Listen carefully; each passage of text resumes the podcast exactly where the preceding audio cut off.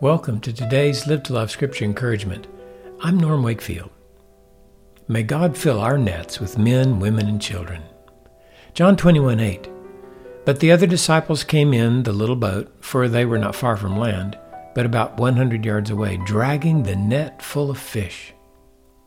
I imagine us at the end of our lives dragging our nets to Jesus.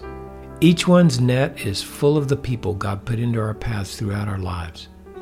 People whom Jesus loved through us and to whom He ministered. We present them to Him because we know we didn't catch them. He gave them to us for our joy and blessing and for His own joy and glory. Lord Jesus, we want to see you manifested in our lives, but are as helpless as your disciples were to catch fish.